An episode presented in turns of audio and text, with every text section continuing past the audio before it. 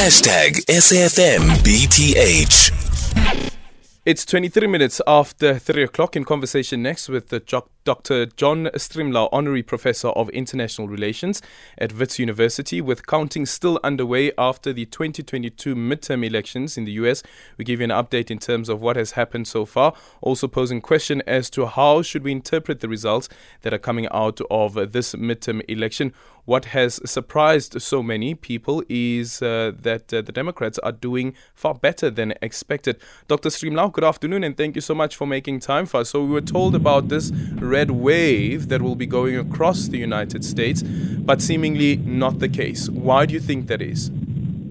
Uh, I'm smiling because the media was as wrong about this case as they were in 2016, and I was among them commenting that uh, Donald Trump would never win, and he did. And so um, the indications in, in, in, in, you know, the only election, as Truman said, that is is uh, the only polling that's that's uh, authoritative is the voting that takes place on the election day. And uh, what happened was, in retrospect, that abortion really did resonate with women throughout the country, and um, the the election denials that um, that Trump has been pushing, people got tired of. It seems like, and uh, and they did not uh, hold uh, Joe Biden accountable for inflation like we thought everybody was going to do. So um, it was a combination of factors, but the results have been really inspiring. The bottom line for me is that it shows democracy is resilient. Mm-hmm. And what does this tell us about um, what's currently happening in the political space in the U.S.? Um, well, it tells you that that people are reasonable, that um, they're uh, pragmatic, and uh, they make uh, hard choices. But it's very polarized, and it's still polarized. So uh, we don't know, for example, who's going to control the Senate. Mm-hmm. I think what we can safely say is that this election had integrity even though the Republicans tried like uh, heck to uh, um, suppress the voting and to gerrymander the the uh, precincts so that it would favor them because they're in, in control of many of the state and uh, state houses and legislatures. Uh, the Republicans, the Democrats have played this game themselves, but in this case, um, it seemed like it was pretty blatant.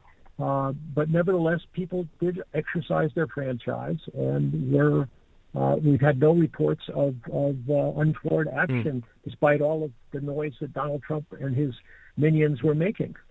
Any surprises for you? Well, uh, the, the surprise was the result. You know, since 1906, there have only been three other cases when an incumbent president in the first uh, congressional election after their uh, first election uh, did not uh, reward the opposition to, to, sort of balance things out. I mean, people are suspect about too much power in too, too few hands, at least in the American uh, situation, and I think here too.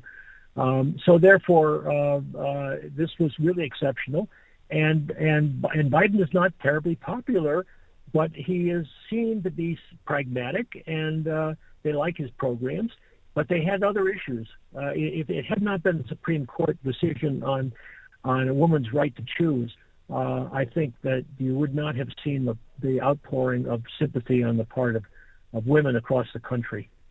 Um, does Pennsylvania come as a surprise at all?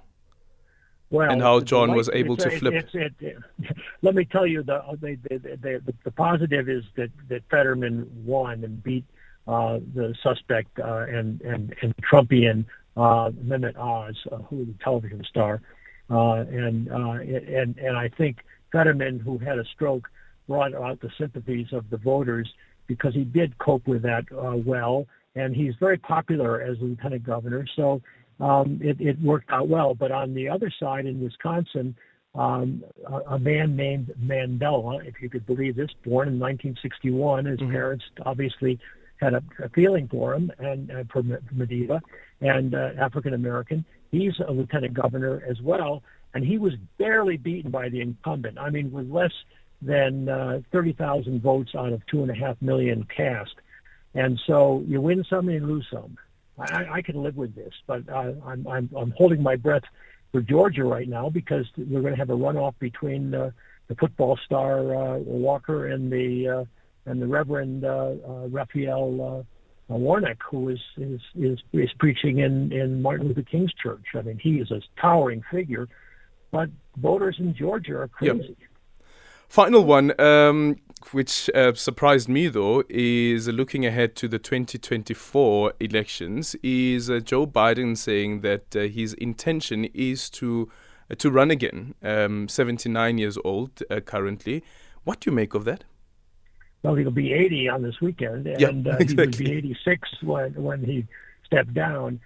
I I don't take him at his word. Frankly, he's a politician, uh, but uh, I would say the same thing if I was in his shoes, because you don't want to burn any bridges too early. Yep. But um, a lot will depend on whether Donald Trump announces and when he announces. And if it was to go against DeSantis, I think that the, the Democrats would persuade uh, President Biden that he ought to step down and give it to a younger person who's more dynamic. But I, I just don't know right now. It's impossible to predict.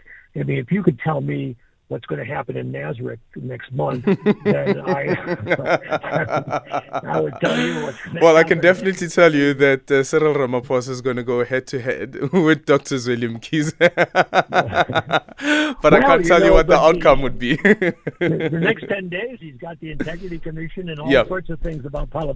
So mm-hmm. we are in an exquisite moment, but it's a reminder that democracies have to play by the rules and not be taken over by one person. You know, I mean, yep. you're, you're, Thank you so much for your time. Dr. My John uh, pleasure. Stremlau, the Honorary Professor of International Relations at Wits University. Zero